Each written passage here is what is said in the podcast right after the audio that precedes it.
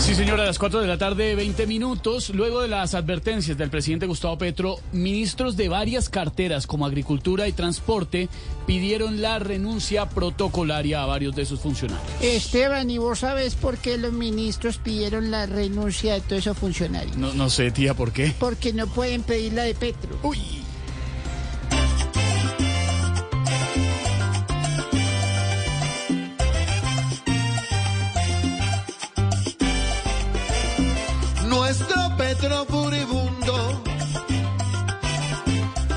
Ordenó sin vituperios que purguen los ministerios con un barrido profundo.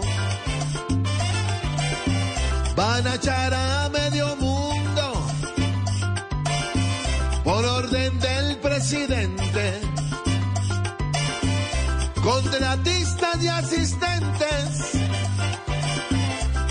están viviendo un infierno porque adentro del gobierno no hay cama tanta gente. Pa' afuera, pa' la calle.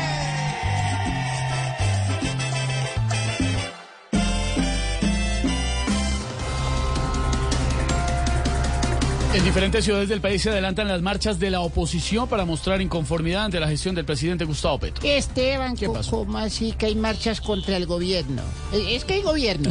Eh, yo no-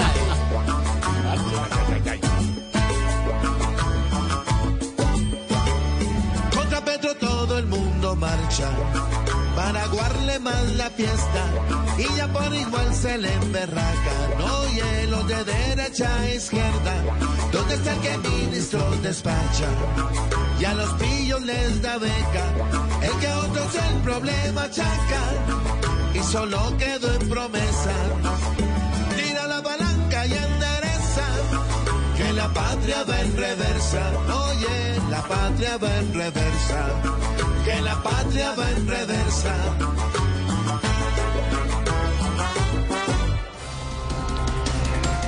Piedad Córdoba criticó la propuesta de reducción de salario de los congresistas con una frase curiosa.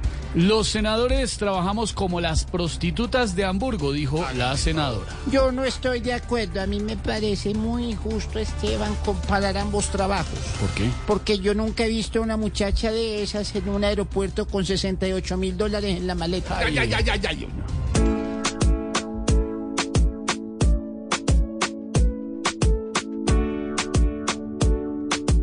Y si eso no se explica piedad, esta razón tendrá los mejores postures, cuadran los senadores que los defenderán en sus peleas contra el que sea, y aunque les pagan bien, dicen que viven mal y que su sueldo no piensan bajar.